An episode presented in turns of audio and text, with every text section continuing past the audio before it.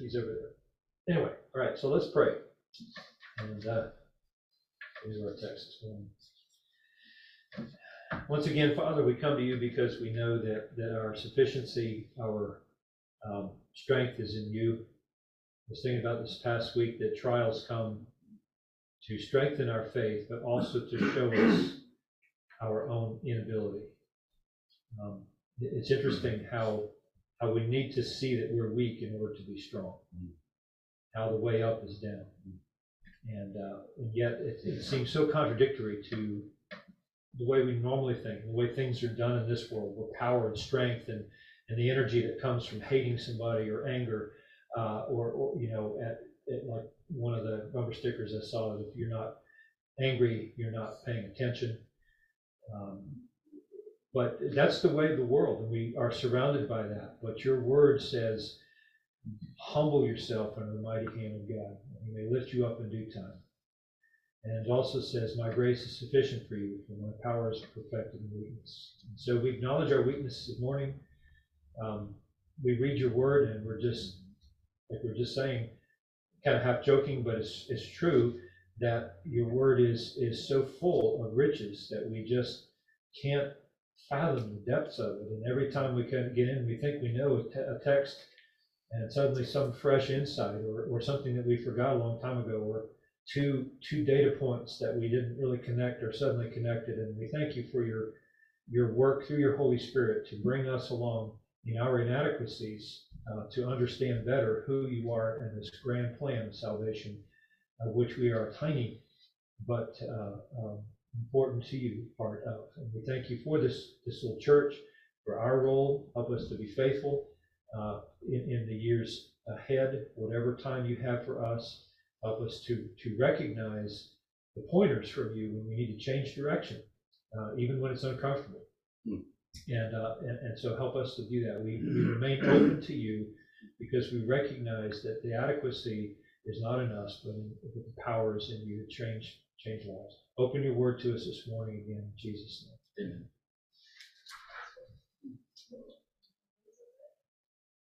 I was gonna tell you a story about David, but we'll, we'll save that for later. He's not here.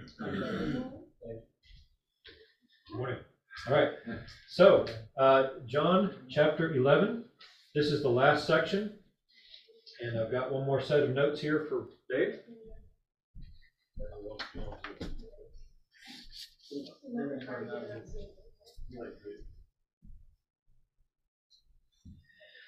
I'm, I'm, you- can see the title here is Unbelief on Trial.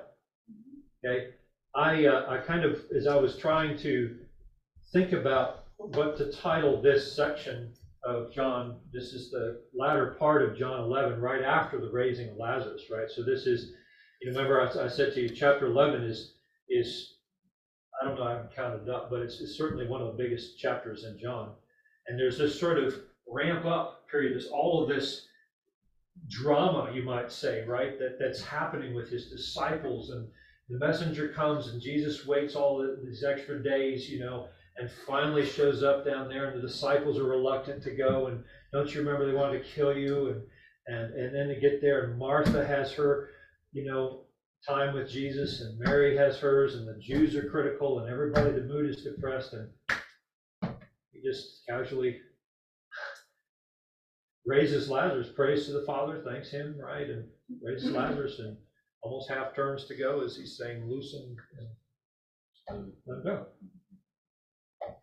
And, uh, and so that's sort of this ramp up period. It's like, the- like a mountain, right? You have all this build up, build up, build up, build up.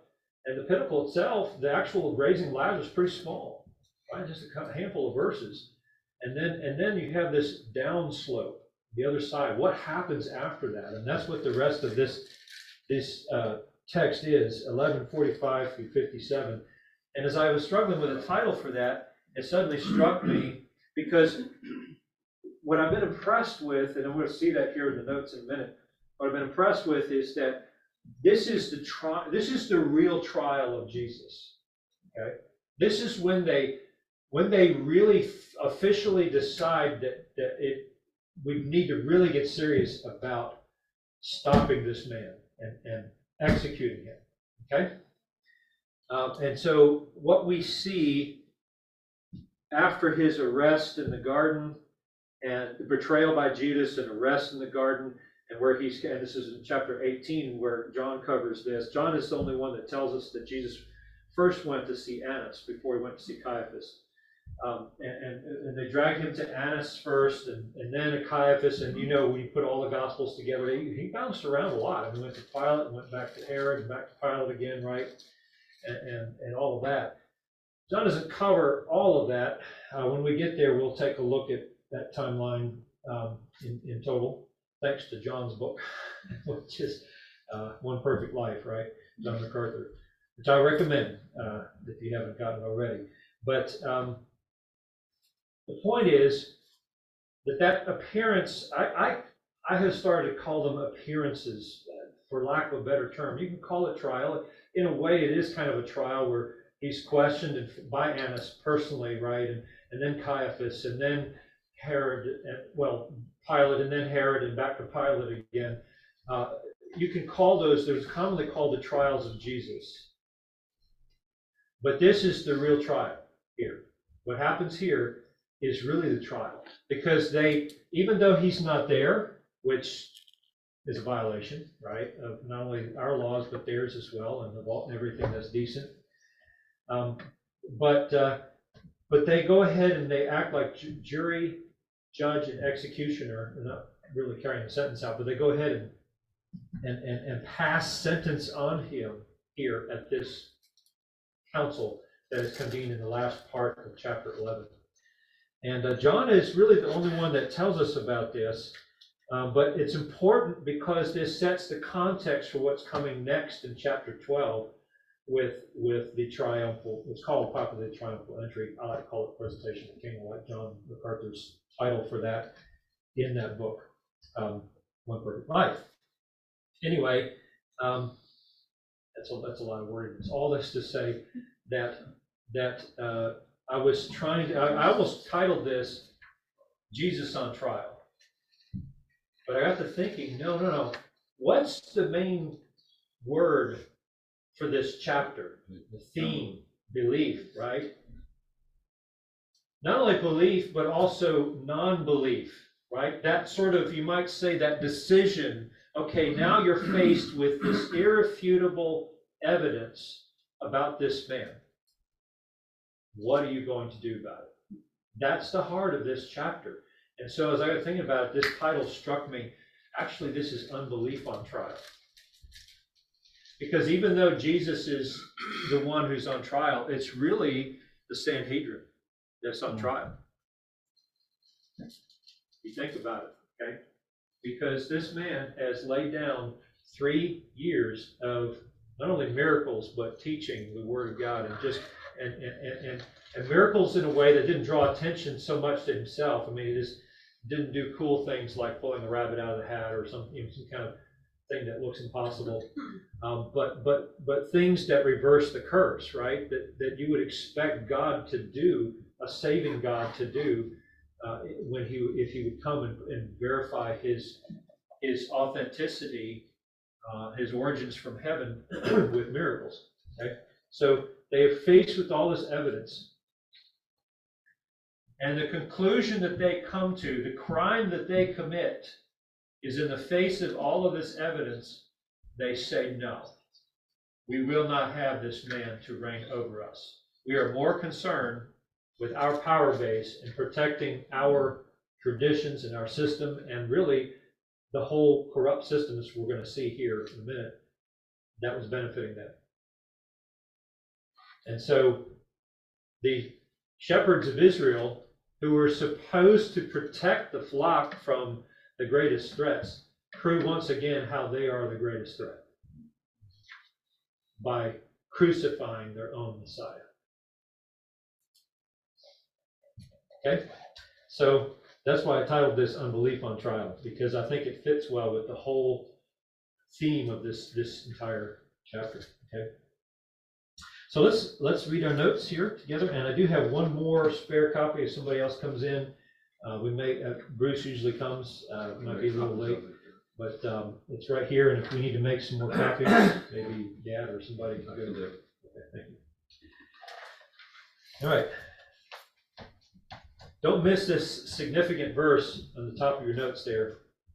Okay, everybody with me? We're, we're in our notes now. Uh, John twelve thirty-seven. Though he had done so many signs before them, what? Just does not believe in him. Okay. John is going to effectively conclude the public ministry of John in this, sorry, public ministry of Jesus is presented by John at the tail end of chapter 12, and he's got sort of this epilogue, this little statement, and that's, that comes out of that. And that's essentially what he's going to say. Um, can you, you know, slap your head, mind explode, you know, um, despite all of these miracles, they still didn't believe in. Okay, so I thought it'd be good at this point, since this is the last public miracle that John recorded. John recorded seven signs. Jesus did many more than that, right? The Gospels, the other Gospels tell us he did many more. John himself acknowledges that. I quote that that tail end of chapter 20 there, where he says, "Yeah, Jesus did many other things too, but these are recorded, you know, that you may believe." Okay, so I thought, well, you know, we I, I like to do this. Like we have the we periodically put the little table in there to kind of show us where we are in the seven I ams and all that. Okay, so there's seven signs in John's gospel, and I, I uh, talk about this first here, okay? So John selects seven signs, i.e. miracles, that Jesus did, which are designed to confirm his repeated assertion that he is the Messiah. The prophet spoken of by Moses in Deuteronomy 18, 15. Remember, that's, um, that was a very special title or a very special office to the Jews. Remember, way back at the beginning of this gospel, um, that when John the Baptist, uh, because right after the right after the prologue where John talks about the in the beginning was the word, words with God, and all that, he starts with John the Baptist. The man came preaching the wilderness, right? He he kind of says, okay, he sets the stage with John the Baptist. Well, John the Baptist had garnered so much attention, and everybody just really popularly he everybody was like, man, this is a man of God. This is one of the prophets. He's, you know, keep in mind, when was the last time they had had a, an Old Testament style prophet? 400 years ago. Okay, so people were very excited. They were convinced this guy, John the Baptist, was one of those Old Testament prophets. He's coming in the spirit of Elijah and, and all that. And there's all this talk about who is he and what is his purpose. And so remember the leaders or de- a delegation actually from these from the Jews, from these leaders, were sent to John and they said, Who are you? Right? And one of the things they asked him was, Are you the prophet? Okay, and that's what they're referring to is that is that text there. Uh, we read that, and um, some of some of the Bibles, you know, it capitalizes P. Are you the prophet? Capital P, and that's that's correct. The translators are correct because that is a special title. That's a that's a proper noun in the minds of the Jews. Okay, so that so that they looked on this individual as a fulfillment of that prophecy where Moses said, "One is going to come after me, whom you will listen to. Listen to him." Right? And and uh, and and uh, so anyway, that's why I put that little reference in there. Um, so John has been laying out the case that Jesus is the Messiah, that prophet spoken of by Moses in Deuteronomy 18:15, and the heavenly witness whose testimony is greater than Abraham, Jacob, Moses, or John the Baptist. And all of those are presented in John, right? Uh, all of those are presented in John. Abraham is presented in chapter 8. Uh, in, in, the Jacob is is uh, brought up in the confrontation with the woman at the well. She says, Do you think you're greater than our father Jacob? Well, I'm the Messiah. Yes. Okay. Moses, also chapter 5, that's chapter 5. Moses bears witness, and John the Baptist himself bore witness at the end of chapter 3 that Jesus is the heavenly witness. He says, I'm only the earthly witness. He's the heavenly witness. I must decrease, he must increase. Okay? Hear him. Stop hanging around me, guys. Go. I've been pointing that way. Go, you know, him, God, go over there. He's greater than I am. Okay? So John is laying out this this this case and, and, and or telling us this, and the miracles, now watch this, the miracles verify this.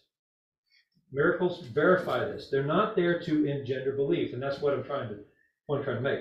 While these signs could be thought to engender belief in Jesus, John is careful to point out that the miracles by themselves were insufficient to save even the majority of those who witnessed them. Think about that. Where's, where's probably the clearest place in John where we see that in action?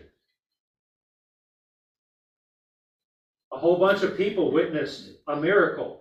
They were all excited about it, but then they get offended and leave. Nope. John chapter six. Oh, Yeah. Yeah, feeding the five thousand. Yes. The, the one, the one sign that is recorded in all four gospels. The only one, besides his resurrection. Should say public sign, right? It's the only public sign that is, um, recorded in all four gospels. And it's so, it's so significant because it was the, it was the pinnacle of his popularity. And after that, the next day, they come back and they're excited again, and they compare that to getting manna in the wilderness, and Moses, didn't- Moses didn't feed just, you know, twenty thousand people, he fed the whole nation. What are you gonna do, Jesus? And Jesus starts saying, unless you eat my flesh and drink my blood, you have no life in you, and they get offended. And John six sixty-three, doesn't say his enemies, it says many of his disciples, his friends, people who had followed him, followed him no longer. They were offended and they left. Okay? Despite having seen not just that one, but many other miracles that he did. I guarantee you, in a crowd that size, twenty thousand, probably a number of them had been personally healed by Jesus, or had had their son or daughter or mother or father-in-law or whatever, friend, you know, they'd seen it. So John is careful to help us understand that miracles by themselves don't create saving belief. Very important we understand that because you know, you'd think today, and, we have, we do have people who claim to have a healing ministries. And, um, and again, we're not saying that God doesn't heal, okay? People like to go to that extreme. Well, you say God doesn't heal. No, no, of course God can heal. We know that. God is God. He can do anything he wants. The question is not can he heal, the question is he healing? And not just healing, not just healing. So we're not saying God isn't healing today. What we're saying is healing on demand. Healing on demand having a gift of healing that at any time, in any circumstances, you can draw on that power and heal anything on the spot without, you know, long drawn out prayers and, oh, the Lord, you know, without, you know, doctors did this treatment and, and and it cleared up. And, you know, yes, we believe that the Lord can, you know, can heal straight up, but he uses the ordinary means today. And there are many times in which our prayers for healing uh, are answered with a no. And the healing that we are praying for doesn't happen. Anyway, I digress. That's a whole other topic. Okay, but John's point is, and that's what I'm trying to say here, is that um, these signs could be thought. You might think that it would then that they would engender belief in Jesus. That they all these people who got fed there would just you know come the next day after they got fed and say, "Oh, these are some strange words. I don't really understand that." But you know what? He what he did yesterday proves that he is from God. So I'm going to stick around and see if maybe I might understand this a little better, right? No, they're gone. They're gone. On the other hand, the miracles are not unimportant either. Back to our notes. As John states near the end of his gospel, and this is right at the end of chapter 20, uh, verses 30 and 31, it says, Now Jesus did many other signs in the presence of his disciples, which are not written in this book. But these are written so that you may believe that Jesus is the Christ, the Son of God, and that by believing you may have life in his name. Not even belief in the miracles or even the power behind the miracles, but the belief in the person. Right? The miracles were there not to wow the crowd, not to bring in the money, uh, you know, uh, and, and, and buy, since you can buy an even bigger corporate jet to fly around and do God's work around the world.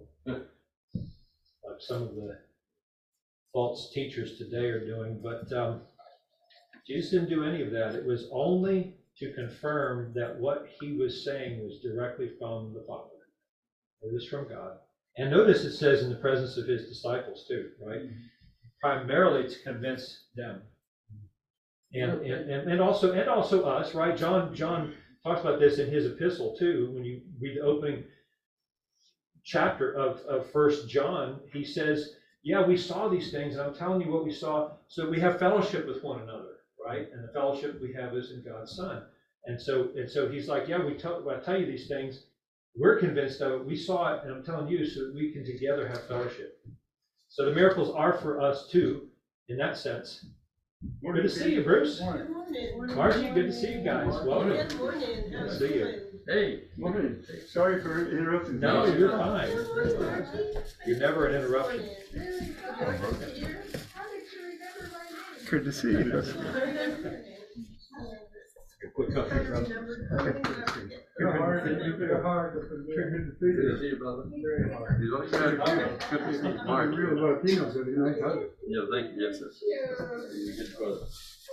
For those of us who are, who are hearing the audio recording later, we just had a rock star come in. I mean, I'm sorry, Rocky, is this called, Bruce Woodman, our, one of our ministry partners, a dearly loved brother and a friend for many years. And he's coming to speak to us this morning. I look forward to that. And His dear wife Margie is with us now. Um, Let me give you, that, you wanna? uh, uh, uh, Do we get the But I money? did. I guess. No, no copies. Also, on the, on the miracles, I think, I think another purpose is to create a hunger. A hunger for what's happening. I mean, it's, it's almost like us, when we read the Bible, we read something, and it creates a hunger in us to even search that out more. Right, right. So I, so I think some of these miracles were done in the presence of people to create a hunger. To to see, to understand, because you know, the more they sing, some of them would even come back and and say, what did, what did that mean? Especially when it's talking about, uh, what the, uh, parables. They come back and say, what did that mean? What do you mean by saying that? You know, it creates a hunger. Right, right. It should have. Yeah, It, it, it, and, and I think really this is, this is the point of the Holy Spirit, right? The Holy Spirit, because remember, Jesus in the very next chapter says, in chapter seven, if anyone is thirsty, let him come to me and drink. But the problem is that dead people don't thirst. They don't, they're not hungry. And so it- unless the Holy Spirit does his job to, to create the new birth in, a- in a life, you're not hungry, you're not thirsty. But the point is, the point that that we're trying to make here, and I think this is what John is trying to, to say, as he presents these seven miracles, which are uh, listed on your first page of your notes there, uh, is, is that the miracles themselves don't create that belief. It has to be something more there. The Holy Spirit has to be working. And the Word of God, God uses His Word, right? And He uses, it takes, the Holy Spirit takes that and, and creates that thirst, creates That's that. why he promised that when he leaves, he's gonna, he's gonna leave us, leave us counsel, the Holy Spirit. Because he knew that we needed that. We needed that for, us. Right. remember, we needed fellowship, and we needed that correction. That's right. We can't convince anyone of the truth of the gospel in and of ourselves. Our, our best arguments on our best day doesn't do it. If these miracles didn't do it, our best arguments won't do it either. Uh, you may convince somebody for a while, but eventually they, you know, they, the, the truth of that will be seen in, in the fact that they do. That was the conclusion given by Abraham to the rich man who inquired of Lazarus, that he going to, if he perform miracles and warn his brothers or something, he said, if someone rise from the dead, still. Yeah, right, right, it's a good point. Did you hear that, uh, from, from Dad? Uh, remember the, remember the, the story of, of Lazarus and the rich man, and the rich man says, you know, no, look, you know, if, if, send somebody, tell my brothers, right? And- And Abraham says, even if somebody rises from the dead, you know, they have Moses and the prophets, let them hear them. Word Even of if God. somebody rises from the dead, Right in our face. you won't believe, right? If you're not gonna believe the scriptures you have, you're not gonna believe somebody's resurrected. Which, by the way, is really popular today to, to have all these so-called ministries of people who have had near-death experiences. You've seen that, Yes. ninety minutes in heaven, and all the rest of it. Some of it's really obviously just a total farce. Some of it, um, one guy in particular, I won't name, but, uh, you know, his story is, seems to be really authentic. He's, he's a good, solid, seems to be a good, solid pastor, not drawing a lot of attention to himself. Maybe he did see kind of what he said, what he sa- says he saw. I didn't see anything that contradicts scripture. By the way, if these, if these visions contradict scripture, forget it, okay? It's, it's not firsthand testimony that trumps scripture, right? But anyway, the point is, Paul did see the third heaven, and he was very reluctant to talk about it. He said, I can't even tell you what was said. It's not permitted. So it makes you wonder about so many of these stories. Be that as it may, those stories don't create faith in the gospel, right? Only the Holy Spirit can do that through His of Let's keep reading in our notes. The raising of Lazarus was Jesus' pub- greatest public sign, as we pointed out in the prior notes. Nevertheless, it is important to note that these signs did not in themselves save people, but in many cases actually confirmed their unbelief. In some cases, it would confirm belief in somebody, but in other cases, the same miracle confirmed unbelief. And there, it, it actually made the heart harder, drove the nail in the coffin even deeper. No greater example of that than who? Who was with the Lord all these years? Judas. He saw all this, and not only did he see miracles, like we pointed out the other day in Bible study, but he what? He did them. He performed them. Because he wasn't the he wasn't the one disciple that couldn't do the miracles. So that when Jesus is sitting around years later in the upper room and says one of you is going to betray me, all the heads go whoop and look at Judas. I don't know why I looked at David. and look at Judas, right? Okay, they didn't get. They, they were like, "Lord, is it me? Is it me?" Right? Judas didn't stick out because he couldn't perform. Jesus did miracles too. But again, the point is, the supernatural miracles didn't create belief in him, and same with with others, saving belief. Okay. Um, so, nevertheless, it is important to note that these signs did not in themselves save people, but in many cases actually confirmed their unbelief. This illustrates clearly that the Holy Spirit, in obedience to the will of the Father, don't miss that, right? All whom the, chapter six, all whom the Father has given me, what? Will come to me. I sure will. Can't, can't weasel out of those words, they're very clear. Must do his, so the Holy Spirit, in obedience to the will of the Father, must do his work in hearts to bring regeneration and enduring faith. No amount of miracles, no matter how glorious and spectacular, will lead to repentance of sin and faith in Jesus if not also accompanied by the Word of God and the Holy Spirit. Here's a summary of the seven signs John has recorded, and you can see that there. Number one is changing water to wine, that's in chapter 2. And there's just a quote there. Remember, verse 11 tells us that's the first sign he did. Okay, changing the water to wine. Number two is healing of the nobleman's son, and that's in chapter four. And John tells us that's the second sign that Jesus did. Third is the healing of the paralytic man in chapter five, performed in the Sabbath on the Sabbath in such a way he told the man to violate the Sabbath traditions.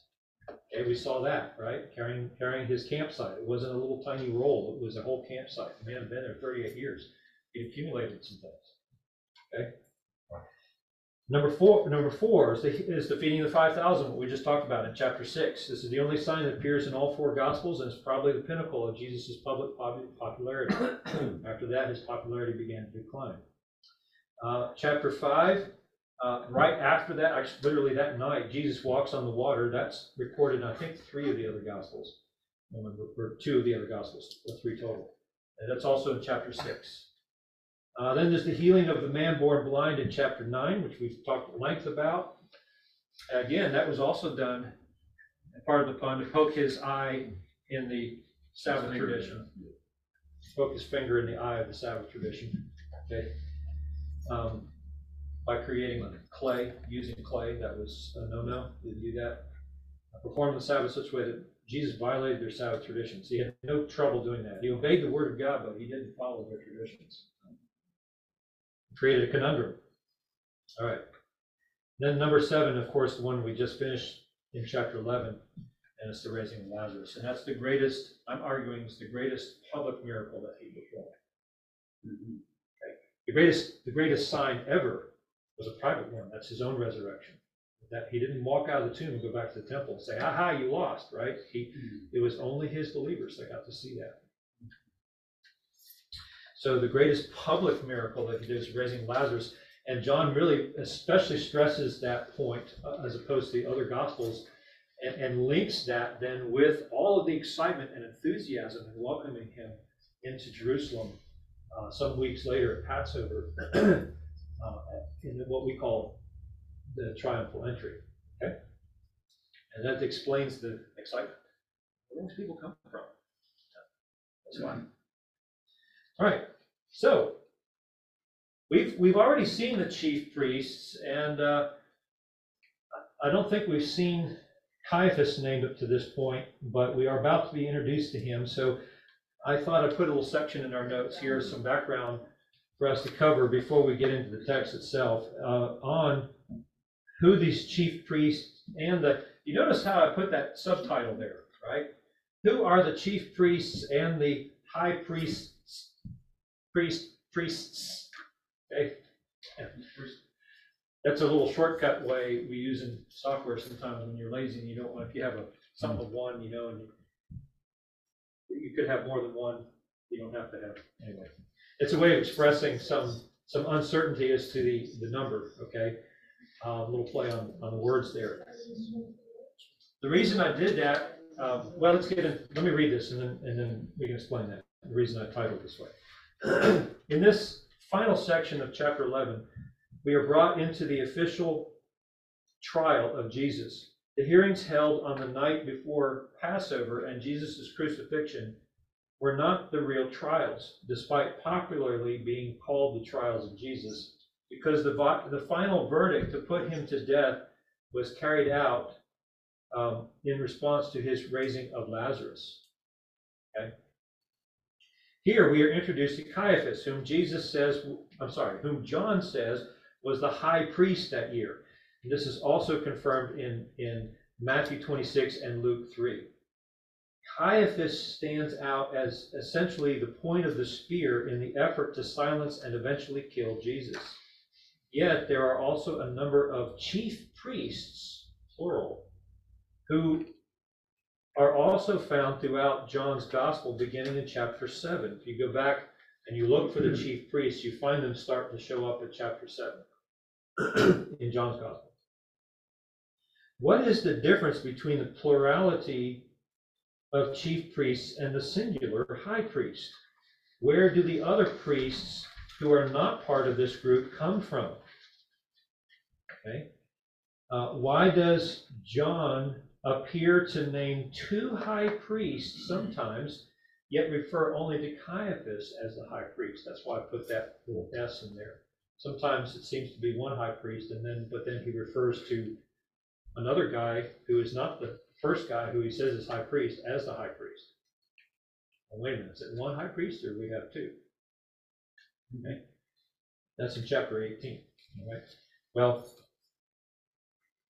John is John is is very careful to help us understand that. Um, but before we uh, we do that, there's some historical context here which we need to know. Okay, so let's let's continue in our notes. The origin of this priesthood begins with the tribe descendants of Levi in Numbers 3, 12 to 13. They were the they were the only tribe where the priests were derived. Aaron, who was a descendant of Levi, was consecrated by God as the high priest in Exodus 29, 7 through 9. Only he and his descendants could be high priests and chief priests. It was their responsibility to serve in rotational courses in the holy place and offer sacrifices, right? Especially when eventually the temple comes along, first under Solomon and then later under Zerubbabel and expanded under Herod. Uh, th- th- there was a lot of sacrifices, way more than one person could do, right? So this whole collection of chief priests are supposed to be descendants of Aaron and then have that daily responsibility in the tabernacle and then later the temple, expanding and growing uh, responsibility of offering these sacrifices over and over again, especially in times of Passover. where you would have thousands and thousands and thousands of sacrifices happening in a single day. Think about that. It's a huge volume. You need a lot of people to do that. And so the people to do that work, part of this high priest or chief priest, okay? Best I, best I understand it, okay? And if I'm wrong, come up later in so. All right, um, but the, but, um, let's continue reading here. So he and, only he and his descendants could be the high priest and chief priest. It was their responsibility to serve in rotational courses, that's what they called them, in the holy place and offer sacrifices. Mm-hmm. The high priest was the only one in turn who could enter the holy of holies once a day on, Once a year. once a year rather, sorry, on Day of Atonement. In Hebrew, that's called Yom Kippur. Right? Maybe you've seen that on your calendar, it says Yom Kippur. And We still, even today, have that on our calendars. Day of Atonement. By the way, I used to, back when I was starting to learn, kind of connecting the dots here, you know, on, on Jesus' fulfillment of these things, I thought, oh, Day of Atonement must have been the day he died. It's not. So it's interesting, you know, what, what is the Day of Atonement foreshadow? Split that out. He died at Passover. Day of Atonement's a different time of the year. So the high priest would go in on the Day of Atonement, okay?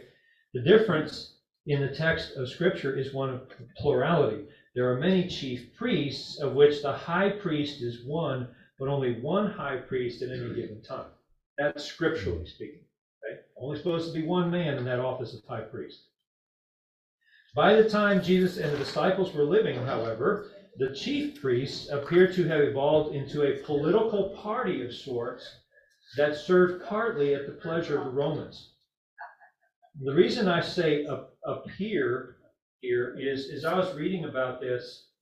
Um, there's there's some shades of difference out there, and, and you can do the homework too. I mean, you go Google like I do, right? And you can go out there and plug in new chief priest and you'll see some differences. And there's there's the the main course of what what you'll find.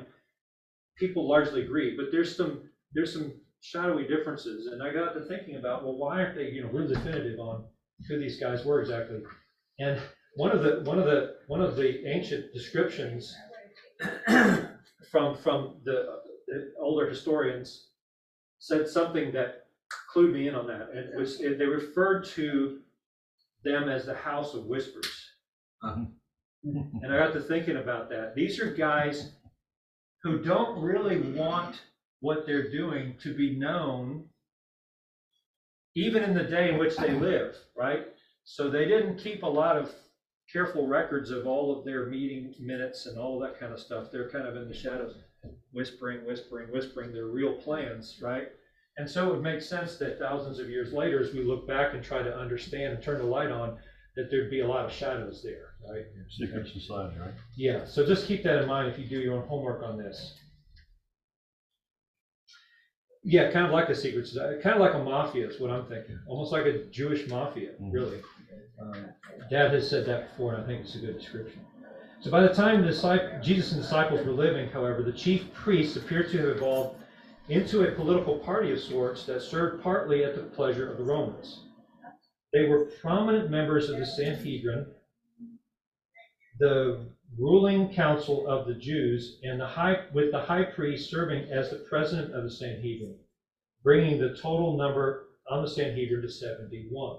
Okay, so the Sanhedrin is, you know, kind of like today, we have a Senate of 100, right? And if there's a, if there's a tie, uh, who is it that comes and breaks that tie? Vice President. Vice President. Here's Aaron. He gave us our civics lesson last week. So kind of a similar thing, uh, except the high priest was a member of the San, he was like 71, 71, you know, kind of. All right, no, what, first, okay. It is also apparent from clues in John's gospel that the high priest had become essentially, now watch this, an office shared by two men, Annas and Caiaphas. This can seem like a contradiction if the reader is thinking of the high priest in terms of the one man role that the Old Testament lays out. But John is careful to give us enough detail in chapter 18, verses 13 through 24. Okay, and you can go read that on your own time. He gives a lot of detail there. You just read it carefully, and you'll, you'll help see how he lays it out. And he does that to help us untangle the knot. What John doesn't tell us is the historical reason for this shared office scenario. It seems that because of his corruption, Annas had been removed by the Romans from the role of high priest and replaced with Caiaphas. Okay, so that's why I say earlier that the high priest served partly to pleasure of the Romans. The Romans couldn't just choose anyone they wanted to put in there. The Jews would not have that. Okay, so it's a kind of a give and take. But the Romans, in the case of Annas, uh, took him out. I mean, he was he was that bad that the Romans got involved and apparently took him out of that office and replaced him with Caiaphas. Okay, but the Jews did not fully recognize this intrusion by Rome, and also because Annas's daughter was Caiaphas's wife, Annas still pulled the strings of the high priest from the shadows. Okay, it's like the Godfather in the back room there. What's that? We see all that today. We do, sure do. Yeah, it's nothing new, is it? In our text, we are going to see Caiaphas in his high priestly role as president of the Sanhedrin exercise his power to sway the divided council in favor of arresting and killing Jesus. We should also see Annas standing over his shoulder, giving his tacit approval. Right, Annas is not mentioned in chapter 11, it didn't come up until 18. But I guarantee you, Annas is there, nevertheless. Maybe even whispering into Caiaphas's ear to stand up and sway this divided council. Right? So we're going to see that in the text. What I'm saying is that in our what John is, is careful to lay out to us is that it wasn't as if all the Jewish leaders with one unified voice said, "Let's kill Jesus." Okay? There's we're going to see this here in our text. There's some argumentation back and forth. There's there's some that are swayed more in favor of him than against him. And if it's it's really ultimately Caiaphas who stands up and and sweeps the majority of the Sanhedrin uh, in favor of killing Jesus. Okay, that final trial that they have is swayed really by Caiaphas. Why?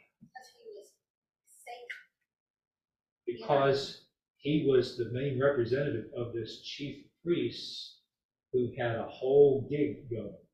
They were ripping people off and they were making some serious coin. Okay? And they were threatened. He threatened that system. Not only had he cleansed the temple one time, he was about to do it again. Mm-hmm. And when he did it, people applauded. Okay? They were happy because Caiaphas and his his guys, his buddies, the cool kids, okay, who were in charge of this whole thing, were unpopular with people. Well, they knew that, people knew that, they were living off of it, and Can't do they anything about it. they didn't have the, the muscle to change it. And Rome didn't care so long as it didn't intrude on Rome's interests, right? Apparently Annas stepped over the line at some point. I don't know what that was. but It was enough to have Rome remove him. All right, so the Sadducees, who are they? And uh, we're just about out of time here, but let's finish this right up in our notes, okay? The Sadducees, who are not mentioned by John but are found in, in the other three Gospels and in Acts, were essentially another name for this group of influential chief priests. You can see that in Acts 5.17. Acts 5.17 makes that very clear. Okay? From this clue, we learn several characteristics about this group. I think point one, they did not believe in several core doctrines that the Pharisees did, namely the resurrection, right? They taught there is no resurrection. Matthew, Mark, and Luke all tell us that. Again, references, you can look that up in your own time. The spiritual, uh, they also didn't believe in spiritual realities. They didn't believe in the whole spiritual realm. Okay? They did not believe in, in, in angels and demons or spirits of any kind. I got to thinking about this. I was like, you know, people who say theology, your, your doctrine doesn't matter, need to take another look. As a person thinks in their heart, so is he, right? So you got this corrupt this group of corrupt, influential descendants of Levi through Aaron, okay, who are running this whole uh, shadowy religious game that's effectively like a mafia, ripping people off and, and extortion, you know, at every turn, just about. Uh, and and and and they're doing everything they can to pour more money into their own purses and gain more political power and favor with Rome and, and all of that, right? Don't they know that there's a judgment coming? I mean, you're in the temple of God and you have the word of God sitting there in scrolls and you hear it all the time read. Don't doesn't it say clearly that well they don't believe it? They didn't believe in a resurrection, which means there's no judgment, no afterlife, right? No judgment. So it only makes sense for them to get as much as you can, even at the expense of other people. kind of interesting. yeah. So what do they think that happened to them when they died? They just don't exist anymore? I don't. Um, but it is interesting too that uh, what we're going to read in the next chapter is that this group, the chief priests, it only names them, want to kill Lazarus too. Why? It was not just a proof that Jesus was from God, but he was also a proof that their doctrine of no resurrection was wrong. Living proof. Ouch. Okay, so point number two. Uh, they were more elitist and aristocratic than were the Pharisees. They tended to be more wealthy and have positions of political power. This fact can be seen in historical references to the bazaars of Annas. Uh, I think it's um, Josephus maybe that names it, names it that way or something like that, um, that were held in the outer court of the temple. Annas and his family essentially ran a shopping mall in the temple, took a cut of all the sales, and looked the other way at the corruption of this system when demand for sacrificial animals rose beyond the ability of poor worshippers to afford them. Not only that, but you remember it says in the um, gospel accounts, both in John and the other gospels, that uh, when, when Jesus cleansed the temple, he turned over the tables of the money changers, right? What were the money changers doing? Well, you weren't allowed to bring in Roman coinage, which had, you know, forbidden images on it that you want to bring into the temple of God, so you had to exchange that for money that was accepted only in the temple area, you know? So you would do that, you know, it's like coming in and, and exchanging, you know, normally that money in the temple would be worthless outside the temple area, but, you know, for one of their dollars, you'd have to pay ten Roman dollars, right? And that inflation, that exchange rate kept getting bigger and bigger and bigger, so people were losing money and, and just coming to give their gifts to the Lord. Pretty corrupt system, really disgusting. When you start digging into it, it's even, even two thousand years later, it stinks. Okay. Um, point number three, they were the majority of seats in on the Sanhedrin, while the Pharisees were more representative of the people and were therefore held in greater honor by them. Ah, now we know why when Caiaphas stands up, he has enough power to pull the Sanhedrin, the majority of the Sanhedrin, in favor, to swing them in favor of crucifying Jesus. Okay. Point four, the Sadducees controlled the temple while the Pharisees controlled the synagogues. We've already talked about that, remember from, from chapter 9, that it was the Pharisees who said that if anyone declares themselves to be a disciple of Jesus, they would be kicked out of the synagogue. Right? Sadducees didn't have that domain, but the, the Pharisees did. Point number five, next point there, second from bottom. Sadducees were far more accommodating to Rome than the Pharisees and welcomed Hellenization, that is, the influence of Greek philosophy and Greek culture. Okay, The Jews, traditional Jews, Pharisees, that was very forbidden. They wanted to re- remain separate. Um, but, you know, not all Jews think the same, just like, you know, not all white people think the same, or black people think the same, right? Um, and so some of the, some of the, you've heard, you've read about the uh, Hellenistic Jews, right, that had come to Jesus at various points. And, so they were friendly with the Sadducees. Um, last point there, Jesus had more confrontations with the Pharisees than the Sadducees. In other words, we meet them more in the Gospels generally, the Pharisees than the Sadducees. Um, because of Pharise- the Pharisees' value on the authority of oral tradition rather than God's word.